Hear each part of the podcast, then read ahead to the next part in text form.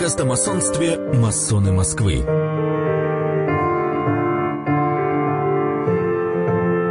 История ложи «Северное сияние». Подкаст подготовлен на основе документов историка масонства Андрея Ивановича Серкова.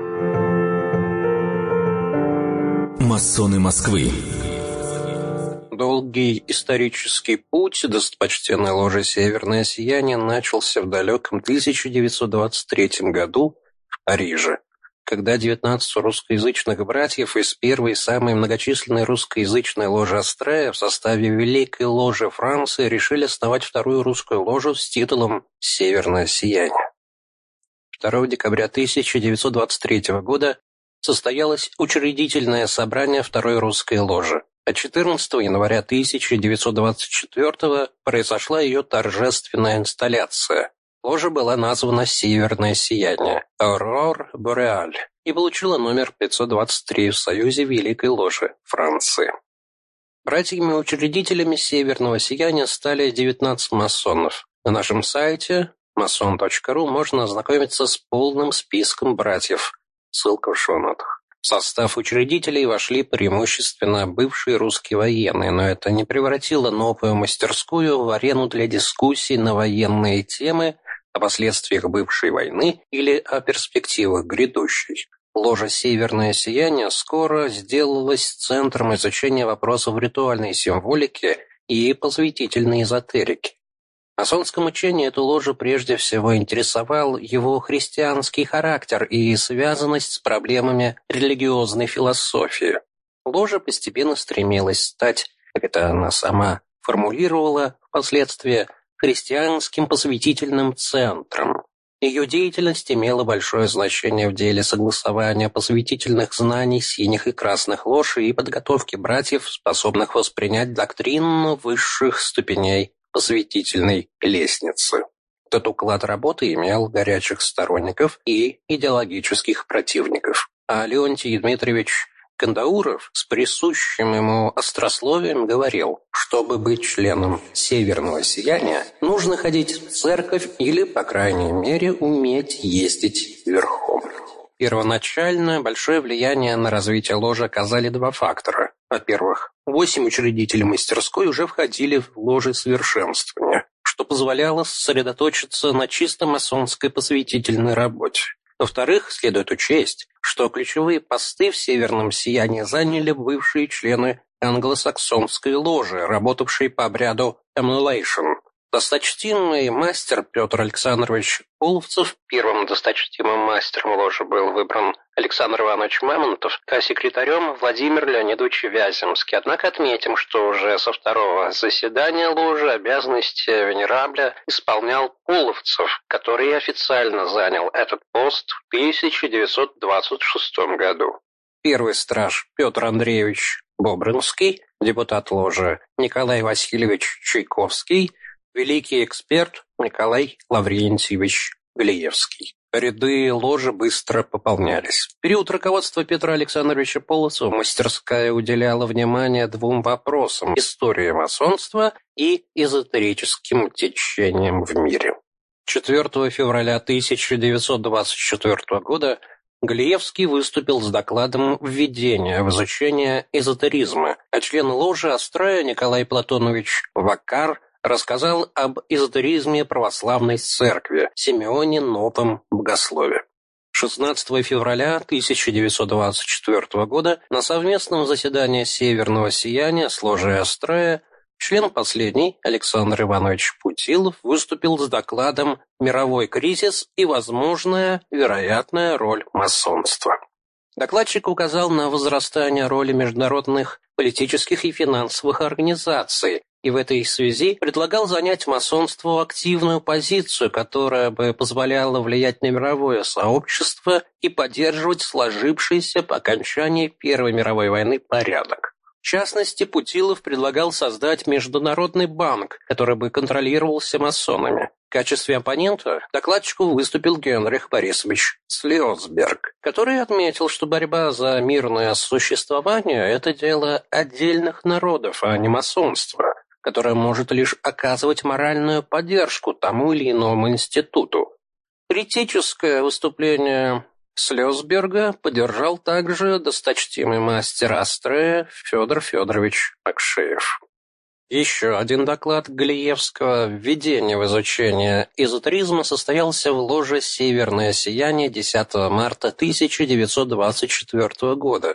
Он вызвал большой интерес и, по предложению Мордвинова, Вяземского и Бенниксона, было решено продолжить проведение подобных докладов с подробным обсуждением так называемых конференций. Действительно, Николай Лаврентьевич развил положение своего доклада на собрании ложи 29 марта, посвятив свое выступление анализу понятий монотеизм и посвящение.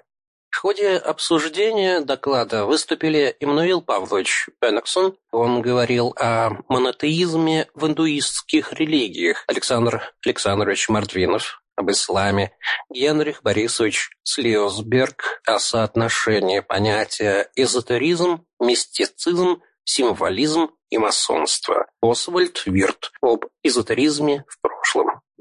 29 апреля 1924 года Петр Александрович Половцев предложил сосредоточить усилия членов ложи на изучении христианской традиции и соотношения масонства и церкви. Затем слово было предоставлено Николаю Платоновичу Вакару, который посвятил свое сообщение духовности в христианстве. 24 мая 1924 года Федор Федорович Макшеев, по другим данным Александр Александрович Мордвинов, выступил в ложе с докладом «Значение оккультных знаний в масонском посвящении». Надо также отметить состоявшееся 22 ноября 1924 года выступление Николая Васильевича Чайковского на тему «Проблема счастья с масонской точки зрения». Доклад вызвал большой интерес братьев. Досточтимым мастером на 1925 год ложей вновь был избран Половцев, однако подобное решение не было утверждено Великой ложей Франции. Формально пост Венерабля – остался за Мамонтовым, который ранее был провозглашен почетным досточтимым мастером.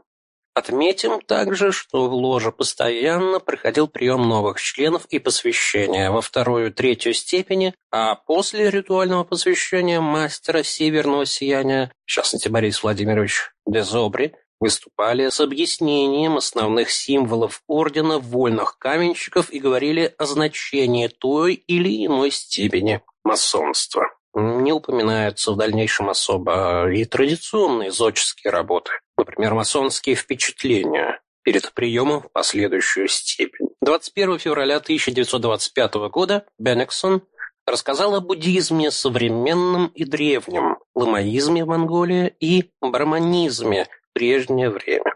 16 мая Владимир Владимирович Лощинский-Троекуров говорил о внутреннем содержании ритуала первого градуса.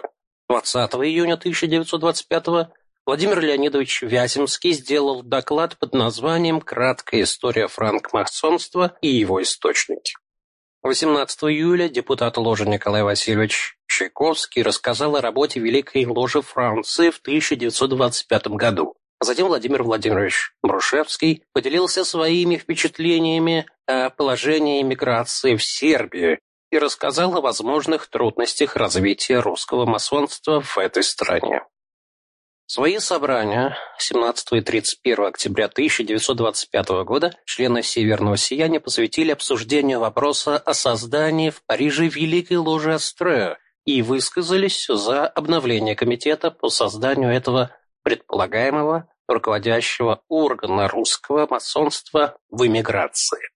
21 ноября 1925 года в ложе выступил член Астрея Владимир Петрович Погожев, рассказавший о религиозном и православном движении среди молодежи в русской миграции, в частности, о встрече православной молодежи, состоявшейся в замке Аржерон в июле 1924 года.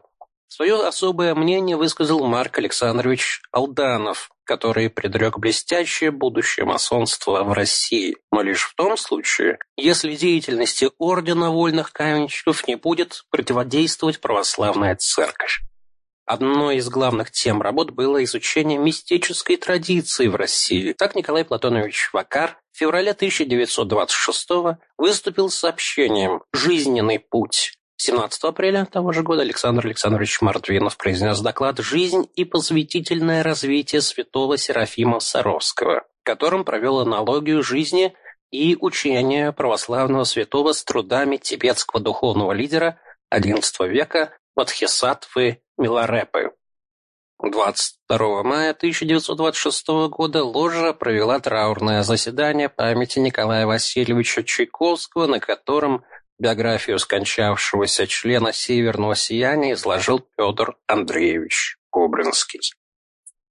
23 октября в Ложе был выслушан еще один доклад Вакара «История и эволюция разногласий между церковными властями и Русской Православной Церковью в Европе», а 20 ноября Бобринского Жизнь и философские идеи русского мистика Сковороды. Последний из названных докладов впоследствии стал основой отдельной книжки «Старчик Григорий Сковорода», изданной в Париже в 1929 году. В 1927 тематика докладов ложи «Северное сияние» осталась прежней. 19 февраля В.В. Скрябин «Жизнь и доктрина Будды и их аспекты в христианстве». 11 марта Петр Андреевич Беннексон по романе Марка Александровича Алданова «Заговор». 16 апреля. Андрей Анатольевич Лобанов-Ростовский. Краткий доклад об английском масонстве. 21 мая. И.К. Шемпенуа. Символизм письменных знаков. Зодческая работа на французском языке. 7 июля. Александр Александрович Мордвинов. Мистика ислама.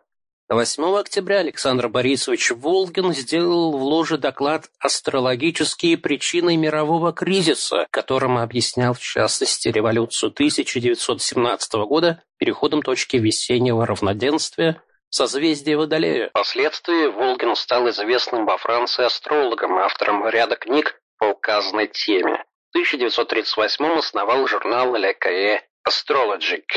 Участвовал в движении сопротивления. Сообщение Волгина, хотя и хорошо систематизированное, вызвало многочисленные вопросы у слушателей, на которые частично отвечал также Леонтий Дмитриевич Кандауров. Ситуация в «Северном сиянии» несколько изменилась с избранием на пост досточтимого мастера лжи в 1927 году Владимира Владимировича Пыщинского-Троекурова, Новый руководитель ложи считал, что в «Северном сиянии» произошло ослабление ритуальной части работ, что необходимо исключить всякие отступления от ритуала, а также проводить заседания по заранее выработанной программе. Было намечено 13 тем докладов на вторую половину 27-го, первую половину 28-го годов прошлого века. Астрологические причины мирового кризиса, проблема Восток-Запад, философский аспект мирового кризиса, евразийство, духовная концепция, русское религиозное движение, живая церковь, русское женское масонство, его достижения и возможности, католическое влияние в русской среде, добровольчество, идеология движения и ее изменения, отражение мирового кризиса в искусстве, реакция Западной Европы на мировой кризис, попытки мирового духовного объединения, католическая реакция. Однако программа работы была выполнена лишь частично. Например, известно, что по двум первым из перечисленных тем выступили Волгин 8 октября и Гвозданович 17 декабря. Последний в своем сообщении указал, что противопоставление Востока и Запада обусловлено лишь принципом антитезы, позволяющим легче понять предмет изучения. Доклад о философском аспекте мирового кризиса был прочитан 19 ноября Шиловским. Он отмечал в своем докладе, что главной его причиной является отрицание традиции. В обсуждении доклада принимали участие Слиосберг, он говорил о необходимости преодоления капиталистической психики. Келлер подверг критике положение докладов Шиловского и предшествующего сообщения Волгина как основанных на анализе мертвых предметов. Галиевский, противовес Слезбергу, считал главной причиной кризисных явлений разочарования человечества в идее государственности. Бенниксон и Эшкенази усомнились в том, что человечество переживает кризис. Бобринский настаивал на том, что переживаемый момент истории, как и эпоха Возрождения, явление кризиса. В своем докладе 25 февраля 1928 года русское религиозное движение Погожев высказал точку зрения, что в начале XX века русская православная церковь вышла из 15-векового Константиновского периода эпохи союза церкви с государством и вступила в новой, еще неясной фазе своего развития. Залога будущего возрождения России докладчик видел в укреплении церковного сосуда, при условии выхода православия из плена вопросов кесарских. Выступившие в ходе обсуждения сообщения Погожева, Ильевский и Келлер говорили, что нельзя отбрасывать Константиновский период и критиковали докладчика за увлечение учением отца Сергия Булгакова, поскольку видели опасность в разглашении перед широкими массами сокровенных истин всякой религии. Большая часть других намеченных программой работ, ложи докладов была перенесена на последующие годы. Следует также отметить, что в 1927 году ложа «Северное сияние» активно занималась разработкой ритуала третьей степени, чему были посвящены собрания 10 и 30 мая и 16 июня.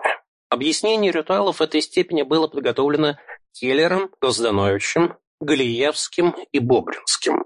Традиция проведения инструкционных собраний с объяснением символических действий в ложе была продолжена и в 1928 году.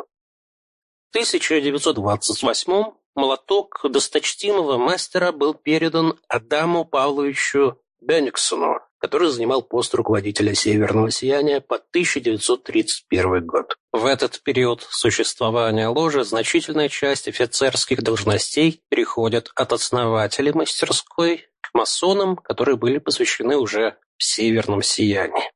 В 1929-1931 годах Александр Петрович Альбрехт занимает посты секретаря и первого стража, Петр Владимирович Шиловский, секретаря и второго стража, Вадим Константинович Жданов, первого стража, Николай Николаевич Протасьев, казначея, Георгий Иронимович Соболевский, оратора, Борис Константинович Краевич, секретаря. 16 июня 1928 В.В. Скрябин прочитал доклад Волгина «Русское теософское движение» и свою собственную работу «Теософия», где Кришнамурти и Елена Блаватская были охарактеризованы как фиктивные вожди. В ходе обсуждения сообщений выступили Лев Викторович фон Гойер и Галиевский. Первый не согласился с характеристикой Кришнамурти как авантюриста, а второй считал, что масонам не следует давать оценку теософского движения. Несомненно, ключевым докладом этого периода существования северного сияния стал доклад Григория Николаевича Товстолеса «Евразийство», зачитанное 9 ноября 1928 года. Конечно же, ложа, в которой живо обсуждались новейшие духовные течения, которая пыталась в условиях кризиса идей генерировать свое собственное видение мировых событий, не могла пройти мимо движения евразийцев, поэтому доклад от Товстолеса вызвал оживленную дискуссию. В ходе его обсуждения выступило 12 братьев. Большинство выступивших в ходе обсуждения доклада отметили либо неопределенность теории евразийцев, либо выступили против этой доктрины, но были и сочувствовавшие докладчику. Следует также отметить, что при разработке программы работ ложи на вторую половину 27-28 годов прошлого века первоначально сразу же за сообщением Товстолеса намечался и доклад Сергея Константиновича Маковского «Возражение евразийству», которым автор хотел опираться на труды Ивана Александровича Ильина, Николая Сергеевича Арсеньева, Николая Александровича Бердяева. Отметим, что труды Бердяева критиковались за теософское отклонение от христианства таким видным масонам, как Бобринский. Особое внимание ложа уделяла ритуалу. В частности, занималась разработкой новой редакции ритуала второй степени. 1929 году в ложе «Северное сияние» практически не было докладов. Можно назвать лишь сообщение 25 мая Бенниксона о Екатерининского времени Иване Владимировиче Лопухине и доклад Маковского от 5 июля. Антиэстетика Толстого, в котором известный критик объяснял причины популярности в СССР общедоступного Творчество Льва Николаевича Толстого. Если в период руководства Бенниксона для ложи была характерна напряженная внутренняя работа, особое внимание к новым посвящениям и ритуалам, то с приходом в 1932 году на пост досточтимого мастера Дмитрия Александровича Шереметьева значительное место вновь стало уделяться зодческим работам. Укажем на некоторые изменения в составе ложи, которые были вызваны переходом ряда членов в новую ложу Гамаюн. Из докладов 1932 года назовем сообщение от 13 июня РФ Булатовича «Апокалипсические течения в Древней Руси». Своеобразное возвращение к прежней тематике работ ложи, отказ от временных увлечений, нашли свое выражение в следующей декларации мастерской, принятой 22 апреля 1933 года. Еще в 1927 году достопочтенная ложа «Северное сияние» констатировала наличие кризиса и подкрепила тогда это утверждение следующим положением.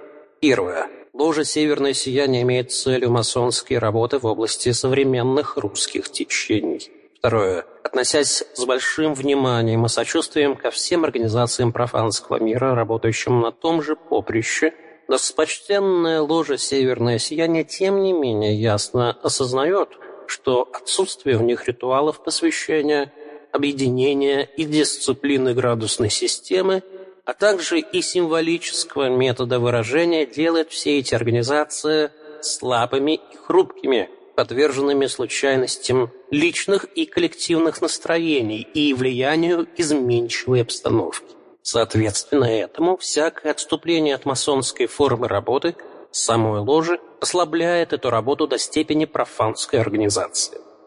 Третье. С другой стороны, в масонстве, несомненно, еще в значительной степени преобладают идеологии и рационалистические методы XVIII столетия. Четвертое. Между тем, ложа констатирует мировой кризис, разрешение которого намечается в крайнем консерватизме в области духовной и в крайнем радикализме в области материальной. Неизменно лишь то, что абсолютно. Но пагубно возводить в абсолют то, что относительно.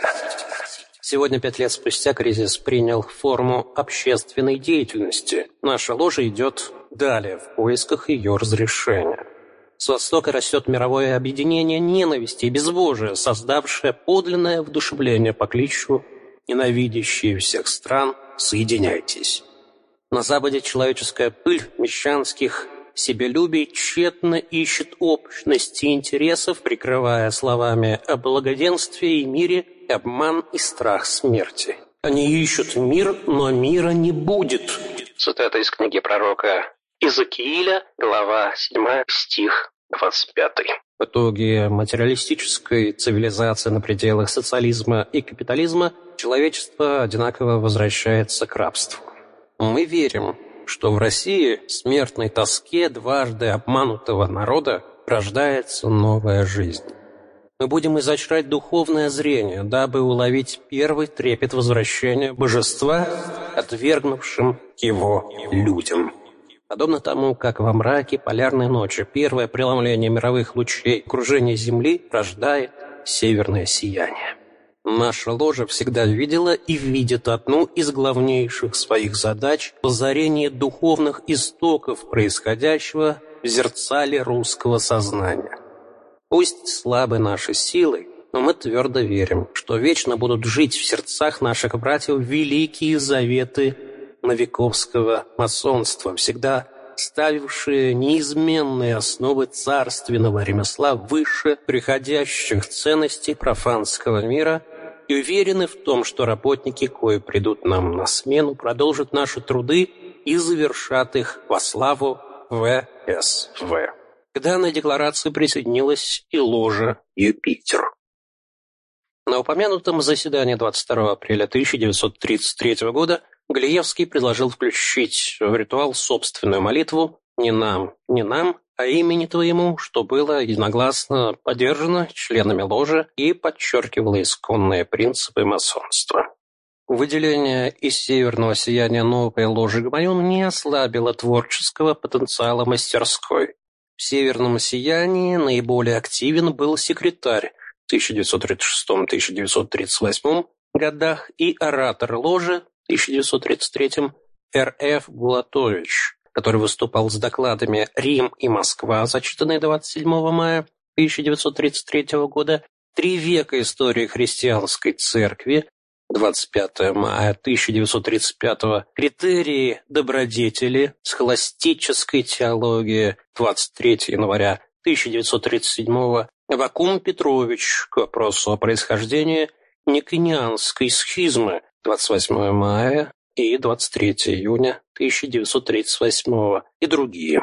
В ложе до Второй мировой войны также был прочтен ряд докладов о посвятительном значении и символике масонских степеней, о посвятительной традиции, об истории христианства и других религий.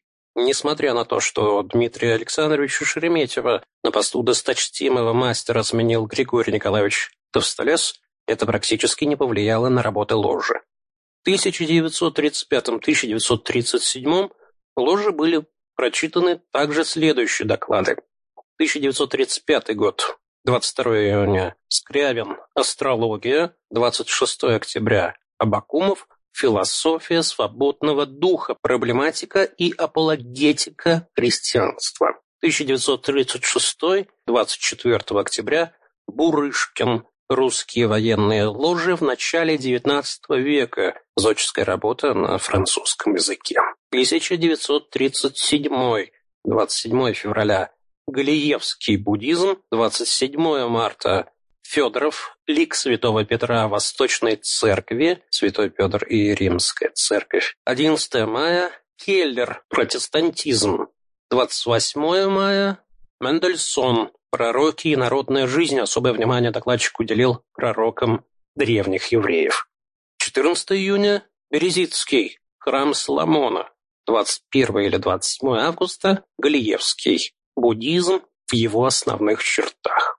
25 декабря Гвозданович Константин Великий. В 1938 году один из лидеров ложи «Северное сияние» Николай Лаврентьевич Галиевский после четырехмесячной работы подготовил доклад об особом виде русской религиозности, подробно осветив вопросы о взаимоотношениях русского народа и правительства в прошлом и настоящем. Галиевский пришел к следующему выводу. Средостение между правительством и народом в некоторой степени существующей везде есть сфера действия тайных обществ, служащих посредниками между свободой народа и необходимостью власти.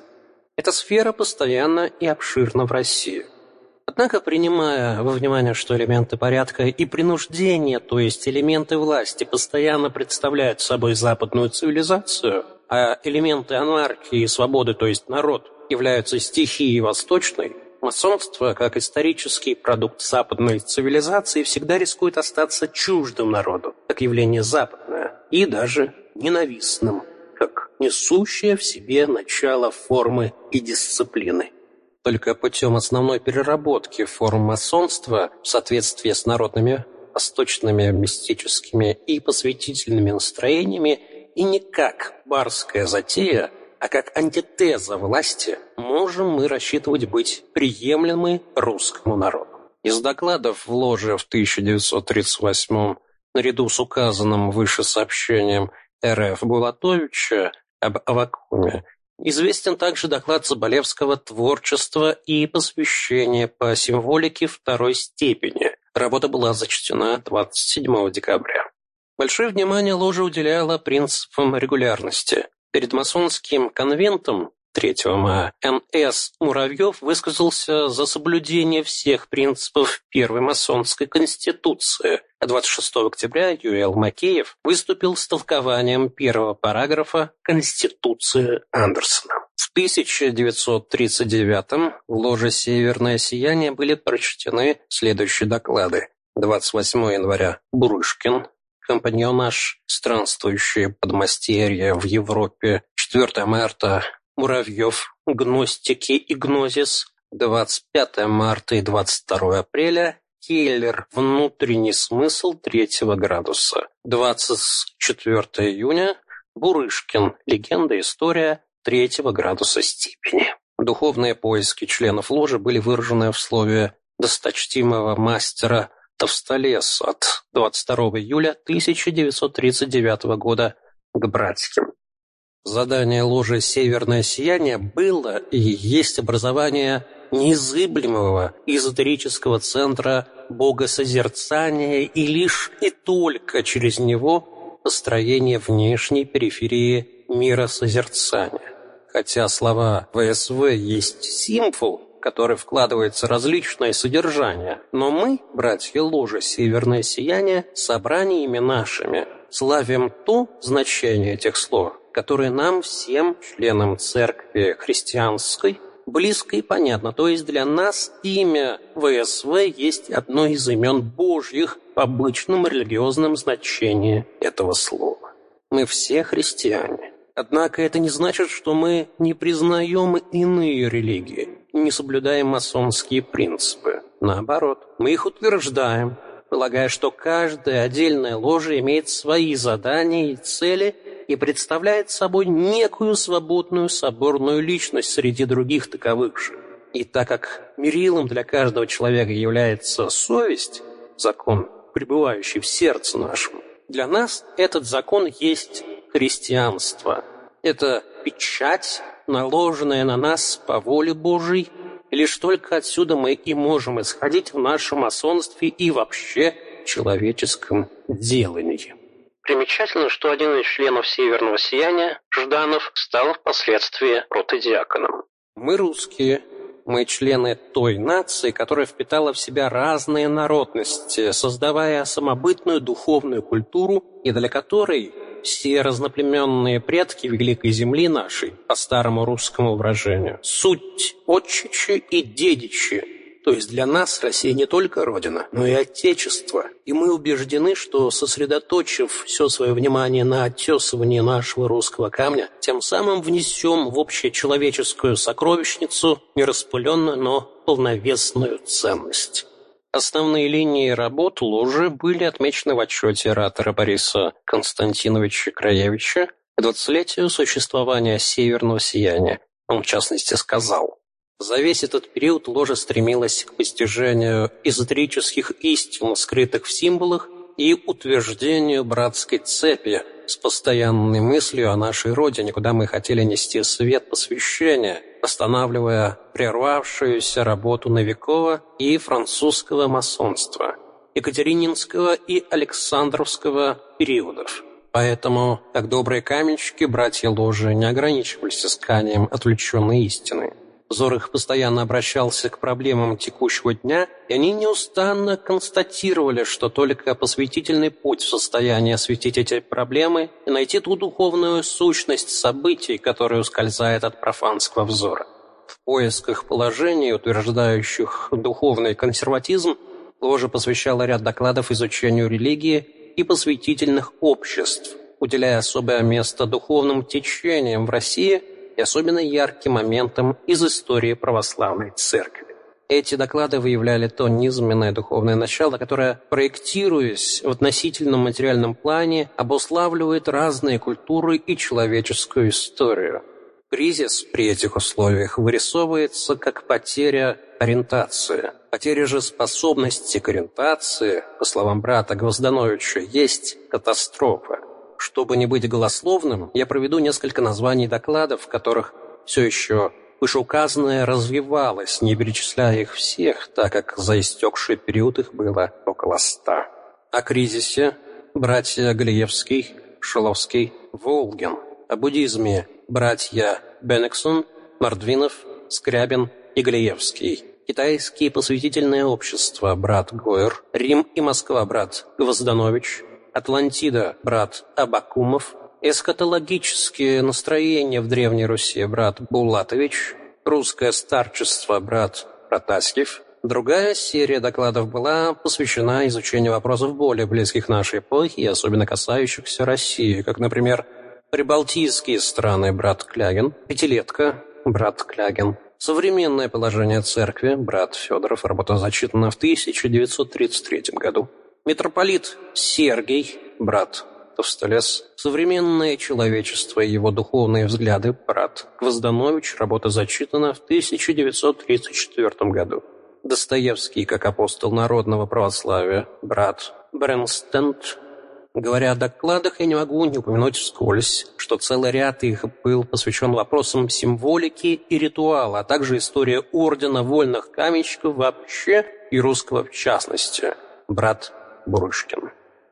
Из этого краткого обзора видно, что наши работы протекали в двух основных направлениях – консервативно-духовном и относительно-историческом, что дало возможность в 1937 году брату Беннексону утверждать, что мы остались верными традиции нашей ложи, изысканию спиритуальности и истины преданиях всех религий. Если мы строим храм, то нет храма без святилища, и что в храме человечества это святилище есть скиния духовности и истины. В плане жизненно-историческом все взоры наши были направлены на Россию. На Россию прошлого, настоящего и будущего на единую Россию. Работы ложи продолжились и в 1940 году, когда Муравьев выступил с программным заявлением о характере работ ложи. Из морального отчета оратора ложи «Северное сияние» за 1945 год известно, что до 1944 года ложа провела 247 заседаний. Помимо 19 основателей, к работам ложи присоединилось 13 вольных каменщиков из других мастерских, и было проведено 60 новых посвящений. Всего таким образом членами ложи до 1944 года были 92 масона. За это же время скончалось четверо братьев – Чайковский, Мамонтов, Альбрехт и Рауш фон Траубенберг. Вышло в отставку и было исключено 57 человек. Иными словами, к концу Второй мировой войны в Северном сиянии формально числился 31 масон. Ложа «Северное сияние» наиболее яркая по своей индивидуальности мастерская в русской эмиграции. Во многом определяла общее развитие русского масонства в 30-е и 40-е годы прошлого века. До Второй мировой войны собрание ложи проводило в Париже, в русском масонском доме, на улице Эвет. После войны – помещение Великой ложи Франции на улице Пето. Ложа была восстановлена после войны Григорием Николаевичем Товстолесом 24 апреля 1945 года. В 1946-1948 годах часто проводила совместное собрание с ложей «Лотос». В 1958-1959 годах часто собиралась на квартирах членов ложи, затем фактически прекратила свою активную деятельность. Формально ложа «Северное сияние» работала по 1965 год. Эта ложа была не только по вере своих членов, но и по всему своему характеру сугубо и подчеркнуто христианской, даже, можно сказать, глубоко и проникновенно православной. Численность ложи за 41 год с 1924 по 1965 составила 119 масонов.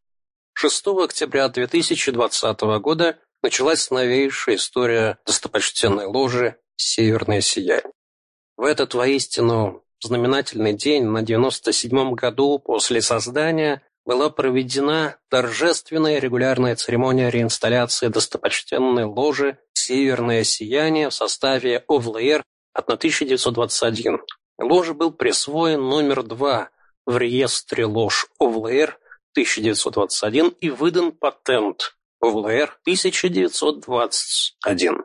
Это стало возможным благодаря преемственности данной Великой Ложей Франции, Объединенной Великой Ложи России.